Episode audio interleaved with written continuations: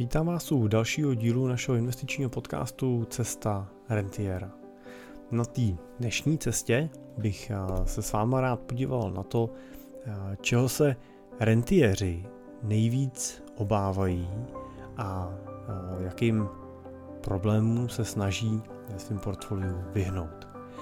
Moje jméno je Jiří Cimpel a jsem majitel a privátní investiční poradce a wealth manager ve společnosti Cimpel a partneři, kde pomáháme našim klientům na jejich cestě k finanční nezávislosti a k rentě a následně jim pomáháme tu rentu si taky udržet, tak aby jim pokud možno nikdy nedošla. Pracujeme typicky pro klienty s portfoliama od pěti milionů korun výš, ale pro spolupráci s námi je možné začít už s investicí od dvou milionů nebo od milionu s nějakým pravidelným vkladem dvacet tisíc měsíčně. Tak pokud řešíte investice, jsme tady samozřejmě pro vás. Tak a pojďme na věc. Tak ještě před pár lety mě někteří investoři ujišťovali, jak jim nakoupený firemní dluhopisy a směnky přinášejí stabilní výnos a bezpečně překonávají inflaci. Dneska už je situace o poznání jiná. V těch posledních letech jsme nejen vlivem covidu viděli pád mnoha dluhopisových emisí často renomovaných společností. Pár let zpátky jsme mohli pozorovat něco podobného dokonce i u státních dluhopisů, například Řecka.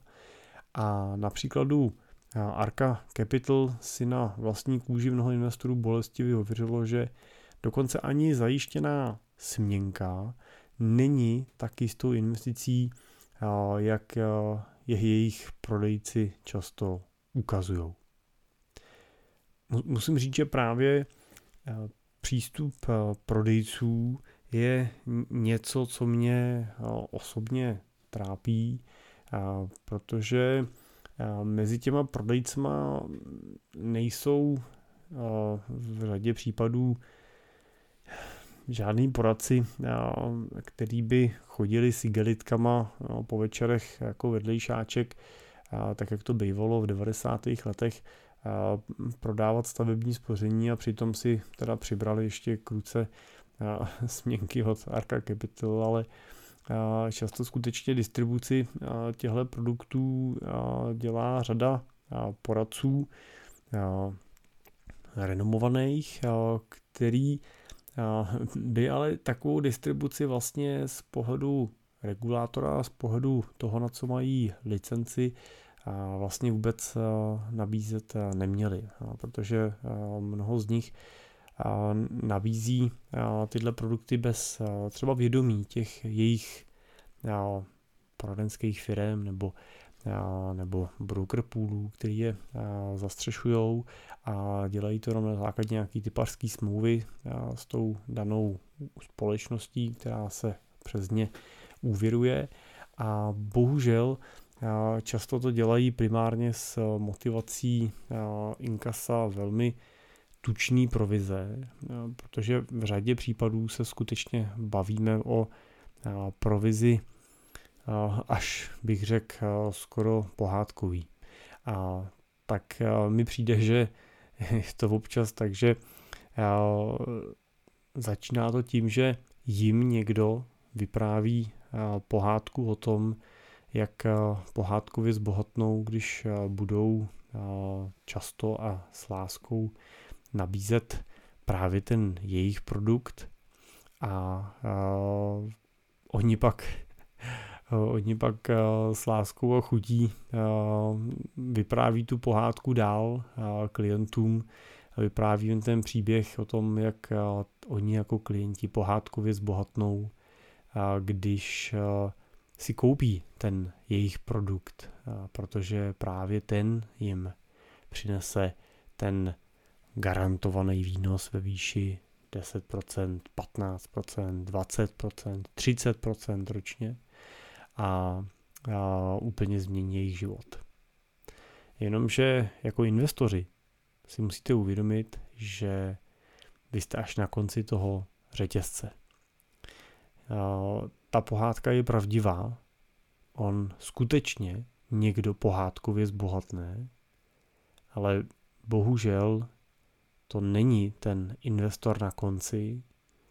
Málo kdy je to ten distributor uprostřed, protože ten si neuvědomuje to, že reputaci má jenom jednu a, a pokud velkého množství klientů teda s láskou pod dojmem toho, že se mu naplní ta pohádka o rychlost bohatnutí, prodá velké množství podobných dluhopisů nebo směnek a, a fondů a podobných věcí a, a ono to pak nevíde, překvapivě, a ty fondy skončí, překvapivě, lidi tam přijdou o peníze, a, tak a, jemu se budou těžko prodávat další produkty a investiční služby, takže a, ne moc a, těžko může o svoje živobytí přijít a může se o tímhle snahou rychlý o tu hledání té zkratky tak zbořit. No takže nakonec ten, kdo zbohatne, je ten, co to celý vymyslel, a ten, kdo minimálně si pár let krásně užije a, a si co si můžeme povídat o tom, jak melou ty boží mlýny nebo ty soudní, soudní mlýny v Českovice melou velmi dlouho a ne úplně spolehlivě, takže často za to ani nemusí být úplně tvrdě potrestaný. Takže na tuhle pohádku bych nenaskakoval. Ať už jste poradcem, který uvažuje nad distribucí kterých podobných produktů, tak už v žádném případě, pokud jste investorem, který nedej bože uvažuje o tom, že by nějaký podobný alternativní produkt nakoupil. Vrátím se zpátky ještě k těm obavám, aby jsme tomu dali nějakou strukturu. Já jsem si vytáhl takový dvě klíčové obavy, které rentiéři mají a se kterými se nejčastěji setkávám a které podle mě jsou naprosto relevantní a správný a kterých se můžete držet i vy. Tou první obavou, se kterou přichází investor, tak je většinou zadání nechci o svý investice přijít. Celý život peníze pracně vyděláváte a hromadíte s cílem je jednoho dne využít jako majetek, který vás má zajistit pro období, kdy už nebudete chtít anebo moc pracovat. Jednoduše pro období, kdy jste se chtěli stát rentiéry, který už živí vlastní majetek. Je důležité si uvědomit, že to primární bohatství do vašeho majetku tak přináší vaše práce nebo vaše firma. Já jsem zrovna nedávno s naším novým klientem, který má úspěšnou globální firmu s obratem v jednotkách miliard korun, tak jsme diskutovali nad jeho přístupem k nákupu investičních nemovitostí, protože si jich několik do toho svého portfolia koupil. A on mi vysvětloval a říkal, no já jsem koupil nemovitosti rovnou od developera. Je to developer, kterýho dlouhý roky znám. My spolu spolupracujeme na jiných věcech a já mám celkem jistotu, co nakupuju. A on říkal, já vlastně si netroufám jít na ten a, sekundární trh, to znamená na ten trh, kde se prodávají už ty klasický inzertně, že, přes realitky, ty klasický už hotový nemovitosti, který už neprodává ten, kdo ji postavil, ale prodávají někdo, kdo ji koupil, a to před desítkama let nebo a, před rokem. A, a nebo a, netroufám si už dneska vůbec jít do nějakého segmentu dražeb, protože a on tak hezky popsal, říkal, protože tam už dneska, ať už v těch dražbách nebo v těch nákupech, prodejích, vlastně vidím, že je spousta lidí, kteří se tomu věnují profesionálně a já se nemůžu úplně měřit někomu, kdo se profesionálně věnuje tomu, že si hledá ty investice a nakupuje a pak je spravuje nebo upraví a pak ji prodá a tak dál. Tenhle člověk vždycky bude lepší, než jsem já. A já se s ním nechci vlastně poměřovat při té investici. A, a tohle byl krásný příklad toho, toho rozdílu dvou lidí. Když se na tu situaci díváme pohledem toho, jak on říkal, profesionálního, třeba investora do nemovitostí, tak to je většinou člověk, který tu investici bere jako nějaké svoje podnikání a je pro něj ve většině případů způsobem, jak ten majetek generuje. To znamená, je to cesta k tomu, k tomu samotnému zbohatnutí a k tomu vybudování toho majetku. Snaží se levně koupit, draze prodat nebo pronajímat dobře a tak dál a hromadit ten majetek. Opačnou situaci, nebo ne úplně opačnou, ale jinou situaci má ten současný rentiér, nebo ten člověk, který přechází do dlouhodobé renty, protože on ten majetek, to bohatství už vybudoval. Vybudoval ho svojí prací, vybudoval ho svým podnikáním, anebo ten majetek získal třeba formou dědictví, ale už ho má. A jeho cílem při té investici není stát se bohatým, ale jeho cílem je zůstat bohatým. To znamená, on nepotřebuje podstupovat zbytečně vysoký riziko proto, aby dosahoval ještě většího a většího a většího výnosu. Jemu vlastně stačí ve většině případů výnos, který mu dokáže ten jeho majetek ochránit vůči inflaci a přinést nějaký nadvýnos v ideálním případě v takový výši, aby mohl potom žít a tu svoji rentu čerpat už třeba jenom z těch zisků. A díky tomu, že bude vydělávat nad inflaci ještě k tomu, takže nebude časem chudnout. To je rozdíl těch dvou přístupů. Buď chcete majetek chránit a udržovat, a nebo ho chcete budovat a vytvářet. Oba dva ty přístupy samozřejmě jsou relevantní, jenom každý potřebujete v jiný situaci, v jiný chvíli a na každý potřebujete jiný nástroje. Takže když si uvědomíte, že tím primárním bohatstvím, nebo to primární bohatství do vašeho majetku přináší právě vaše práce nebo vaše firma, tak si uvědomíte, že právě tam se vám daří vytvářet to bohatství, protože tam prakticky z nulového majetku, z nulové investice, ať už v práci, kam vkládáte svůj čas, nebo v té firmě, kam vkládáte svoje zkušenosti, čas, know-how, tak jste díky té vaší práci, inteligenci, trpělivosti v průběhu toho času vybudovali to vaše současnění. A je potřeba si uvědomit, že tohle v jiných situacích fungovat nebude. Je nesmysl si myslet, že pouhým vložením vašich peněz do nějaké investice ji během krátké doby s malým rizikem dokážete z několika násobit, i když vám to často někdo slibuje. Tohle očekávání většinou mají investoři, kteří nemají dostatek majetku pro zajištění své budoucnosti. Uvědomují si, že jim ujel vlak, tak trochu časově, že zaspali, měli začít dřív investovat a, a hledají tak zkratku, která by jim pomohla dohnat ty ztracené investiční roky. Bezpečné zkratky ale neexistují. A právě tyhle příklady v drtivé většině nedopadají dobře a nestojí za to se o tuhle cestu ani pokoušet. Protože pak zpětně se díváte na to, že jste měli milion korun a nemáte nic a často jste v situaci, že ten milion už prostě znova nevyděláte.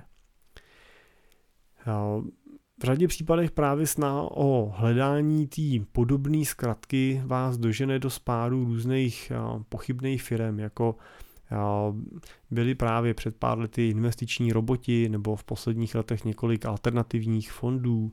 Posledním případem byl pád podobného rádoby investičního podvodu nebo letadla spojeného s fondem Growing Way Andreje, Andreje Janaty, který ještě před pár měsíci byl na stránkách Forbesu, který o něm psal jako vycházející hvězdě a teď od něj dává ruce pryč, ten článek samozřejmě zmizel z webu a tak dále.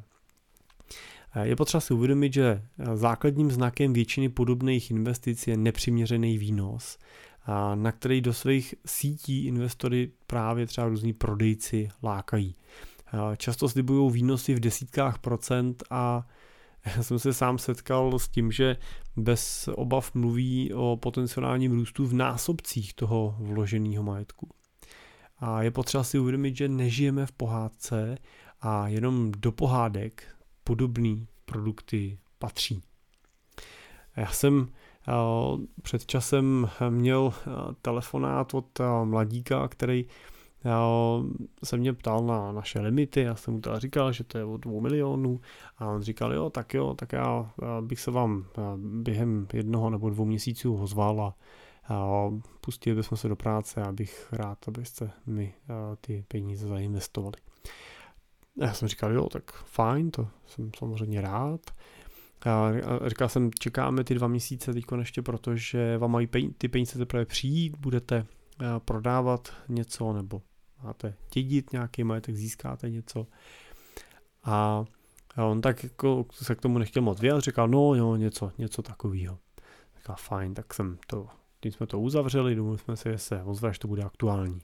No a on potom volal asi čtrnáct dní na to a jsem jel v autě a poslouchal jsem ho a on se začal ptát a říkal, máte nějakou zkušenost s kryptoměnama a víte, jak to funguje, když jako to někam pošlu, jak to pak dostanu zpátky a co si myslíte o nějakým konkrétním názvu kryptoměny a tak a, a, a mně to došlo a, a tak jsem se ho zeptal, říkal jsem, a pochopil jsem dobře, že a tu hranici dvou milionů plánujete během těch dvou měsíců přesáhnout, protože jste vložil peníze do nějaký konkrétní kryptoměny, u který čekáte, že se to zhodnotí během toho měsíce dvou na tu míru, kdy to přesáhnou dva miliony. A on říkal, jo, jo, přesně tak. A já jsem říkal, a kolik jste tam vložil? A on říkal, no vložil jsem tam patnáct tisíc korun. No a já teda vím, že když to člověk takhle poslouchá, tak je to možná úsměvný, jo? A z vnějšího pohledu si řeknete, no to je blázen, to je přece nesmysl. Ale on tomu věřil a byl přesvědčený o tom, že to tak bude. Bohužel teda už je to mnoho, nebo několik měsíců od a, toho našeho posledního telefonátu a zatím se neozval, což buď znamená, že mu to a, vyšlo a je zajištěný, že už nepotřebuje investovat, nebo s větší pravděpodobností to nevyšlo a, a bohužel a, nemá co investovat, nebo čeká pořád na to, jestli se to zhodnotí. A, No, co, co k tomu říct, no. Já, skutečně pohádky patří do příběhů na večer, který vyprávíme našim dětem, ale ne do správy vlastního majetku a té vlastní práce. Problém může být to, že ten nabízený výnos není zaručeným způsobem, jak ty podobné nabídky ještě rozpoznat. Například třeba emitenti řady různých pochybných, doslova pochybných dluhopisových emisí, za kterými stojí firmy, které řídí dvacetiletí jednatelé bez jakýkoliv podnikatelské zkušenosti a bez jakýkoliv podnikatelského nápadu, jenom s dobrou schopností teda prodávat ty dluhopisy, tak tyhle ty emitenti se naučili, že že nesmí slibovat příliš velký výnos, protože když slibují hodně velký výnos, tak pak vypadají podezřele. Takže oni radši nabídnou výnos nižší, aby byli důvěryhodnější. No a pak takový to pravidlo, že prostě velký výnos, velký riziko najednou přestává platit. Tak obecně bych doporučoval i z tohohle důvodu se těm klasickým českým korporátním nebo firemním dluhopisům v portfolích prostě vyhnout. Věřte tomu, že do podobných dluhopisů by neinvestoval peníze ani žádnej rozumnej kvalitní podílový fond a pak není vůbec žádný důvod, abyste do nich investovali peníze vy.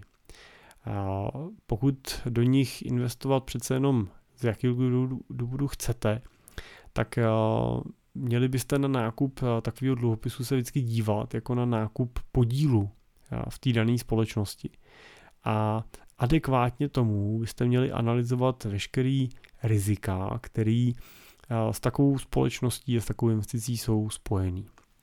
No ale pak už si asi položme otázku, jestli je vlastně smysluplný jít do rizika, stejného rizika, jako kdybyste v podstatě investovali do té firmy jako do toho startupu, to je většinou jsou to startupy, začínající firmy, u kterých většina investorů si uvědomuje, že šance na úspěch je velmi malá, musíte těch investic udělat hodně a dobře tomu segmentu rozumět, abyste mezi nima našli některou z těch firm, na který potom teda pohádkově zbohatnete a to vám vykompenzuje všechny ztráty z toho, že jste se netrefili do těch společností předtím. No ale to funguje jenom v případě, že v té firmě koupíte podíl. Pokud ji půjčíte v podobě dluhopisu, tak vy máte reálnou šanci, že ty peníze nikdy nedostanete zpátky, že vám je prostě nevrátí. Ale pokud vám je vrátí a dopadne to teda tím pádem dobře, tak vám vrátí jenom to, co jste jim dali, plus čtyři, pět, šest, sedm procent ročně na kupónu. Ale to vám v žádném případě nevykompenzuje to, že jste třeba o jeden ten dluhopis přišli, protože to byla zrovna firma, která to nevrátila. Tak ten kupon to nedokáže vyvážit a přinést to zpátky.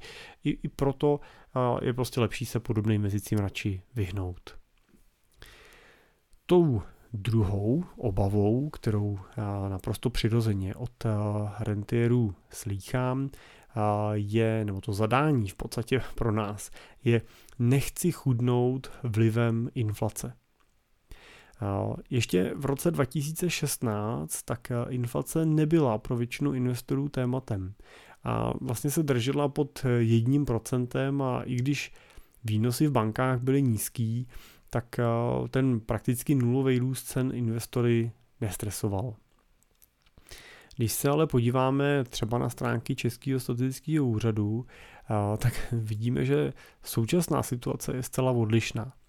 Ta aktuální míra inflace pomalu překračuje hranici čtyři procenta a už delší dobu jsme v úrovni, ve které již konzervativní investice nedokážou tu inflaci porazit, speciálně v dnešním tržním prostředí. Je dobré říct, že v tom nejsme sami, inflace roste po celém světě a, a, a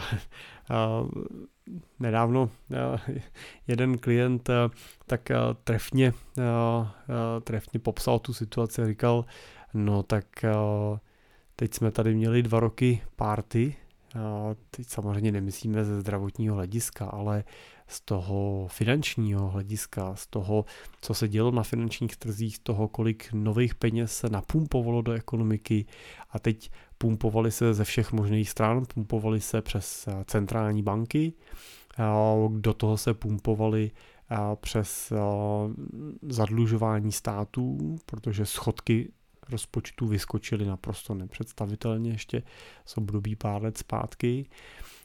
Tak pokud tady máte největší světovou party, no tak dřív nebo později někdo bude muset zaplatit ten účet. A inflace je jeden ze způsobů, kterým se tyhle účty platí.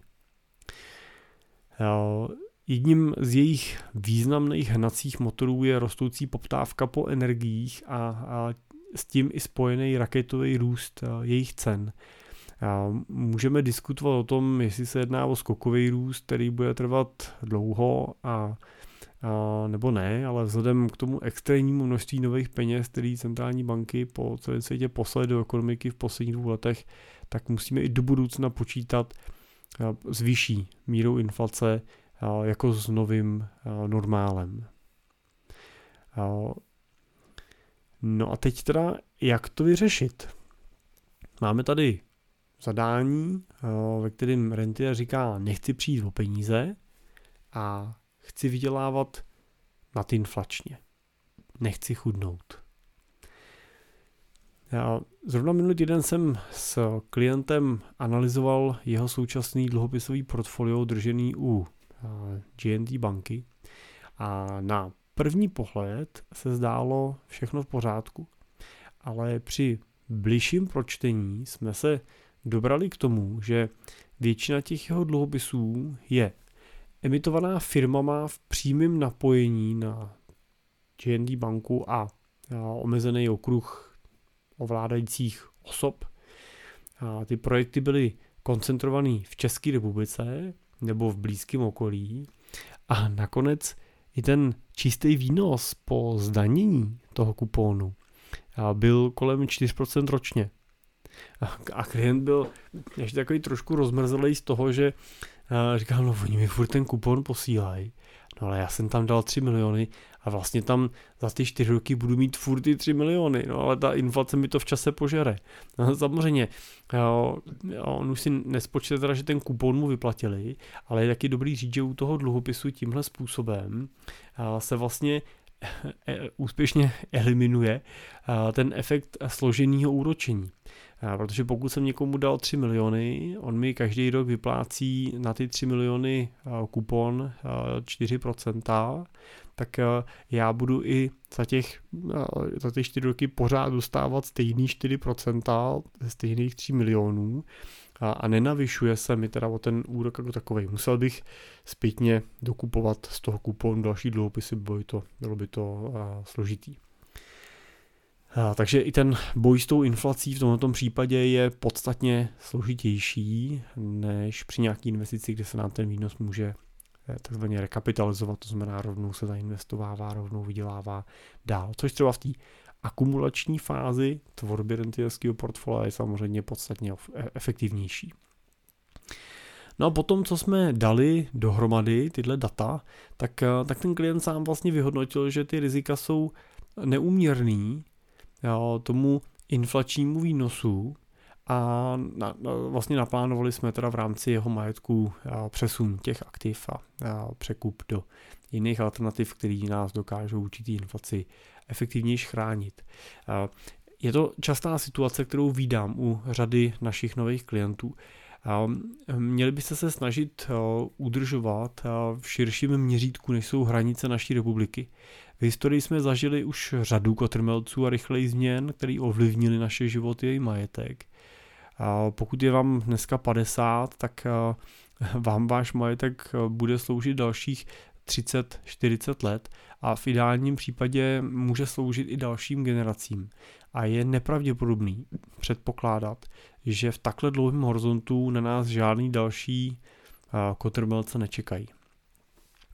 A právě proto v těch našich portfoliích jako základ používáme globální, ty burzovně obchodované fondy, používá se zkrátka teda E T F, E T F fondy, Exchange Trade Fund, burzovně obchodovaný fond.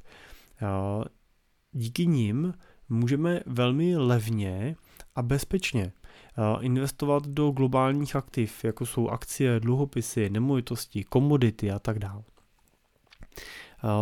Prostřednictvím investice do indexového E T F fondu nespekulujeme na růst jedné akcie, ale investujeme vlastně do předem daného koše několika stovek, anebo často několika tisíc akcí, dluhopisů a tak dál a nemusíme se tak obávat případných problémů nějaký jedný nebo dvou společností. Jo, to vlastně v rámci toho indexu zásadně nezaznamenáte.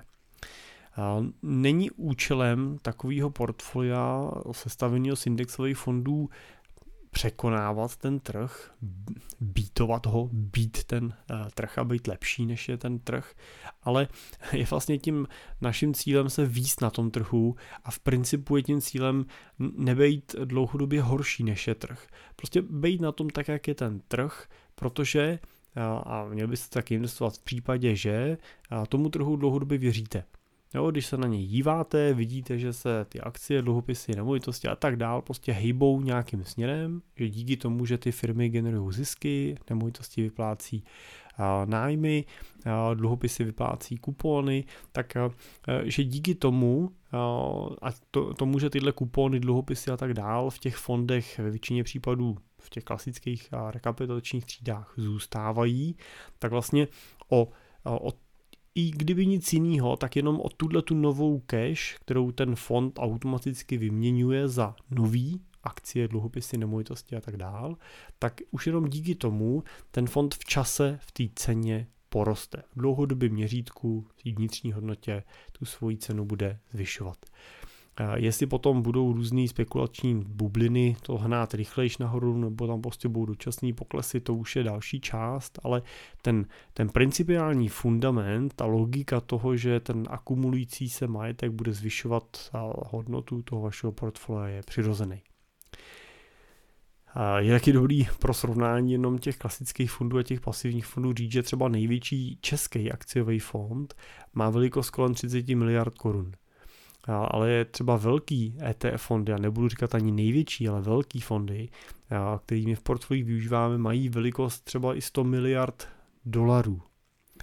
A právě díky této ty mnohanásobné velikosti a té svojí pasivní investiční strategii, toho, že ten index jenom kopírujou, tak jsou ty E T F fondy velmi levný. Ten klasický český akciový fond stojí investora někde mezi dvouma třema procentama ročně na nákladech. To je takzvaný T E R toho fondu, je to Total Expense Ratio, jsou to vnitřní náklady toho fondu.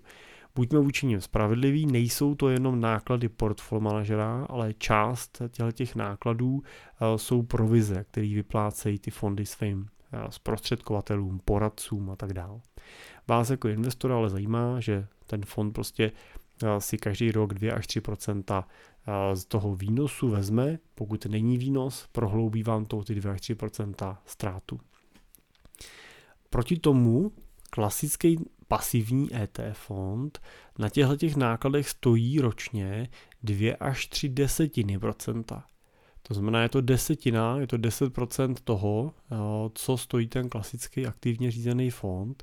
A i to je důvod, proč právě E T F fondy v osmdesáti procentech případů tou svojí výkonností překonávají ty jim podobné fondy podílový, klasický, bankovní.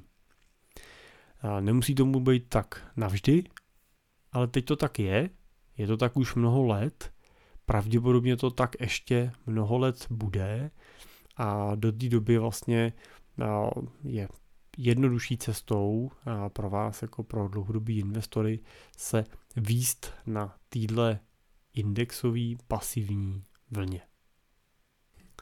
No a právě díky E T F fondům, díky jejich bezpečnosti, široké diverzifikaci, můžeme zajistit to, že dokážete jako investoři eliminovat tu obavu toho, že o ten svůj majetek přijdete, to je v tom pasivním fondu, v tom indexovém klasickým, by se vám to stát nemělo, nebo právě ten důvod, proč by se to stát, nebo jak by se to mohlo stát.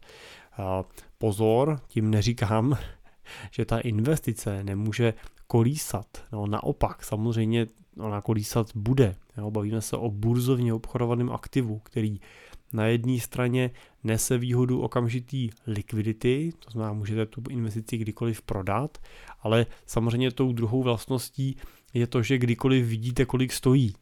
A to samozřejmě se může rychle měnit a tím pádem ta kolísavost, pokud se mám bavit třeba o akciové investici, tak v desítkách procent je naprosto přirozenou součástí a není rizikem a nesmíte to jako riziko brát, musíte s tím pracovat jako s přirozenou součástí. Ale dokážeme tímhle způsobem eliminovat to riziko, že někde někdo zkrachuje, přestane platit a já budu muset škrtnout ten svůj majetek, to v tom E T F fondu nehrozí. A zároveň díky těm pasivním fondům a díky tomu, jak jsou indexově nastavený ve větší části případů, tak to naše portfolio opravdu můžeme velmi jednoduše a levně konstruovat se širokou diverzifikací napříč globálníma regionama, napříč aktivama a to všechno můžeme nakupovat přes jednoho obchodníka, přes nějakou jednu platformu, kterou používáme. Takže velmi jednoduchý, bezpečný a diverzifikovaný řešení, který si tak jak ten trh při dobře zvolené alokaci dokáže dlouhodobě s tou inflací poradit. Minimálně to tak za těch posledních osmdesát let vždycky bylo a je teď asi těžký si představit situaci, proč by to tak nebylo dál. Protože musíme si uvědomit, že pokud to portfolio koncipujete minimálně z nějaký citelné části na akcích, tak inflace vzniká tím, že firmy zdražujou. A pokud firmy zdražujou, tak mají větší obraty, nebo měly by mít v dlouhodobém měřítku, to vede k větším obratům a to samozřejmě pomáhá k ziskovosti. Takže ta inflace samozřejmě ona těm firmám v nějaké velké míře potom samozřejmě taky nepomáhá, ale ta firma si s tou inflací dokáže poradit podstatně líp než vaše úspory na spořícím účtu.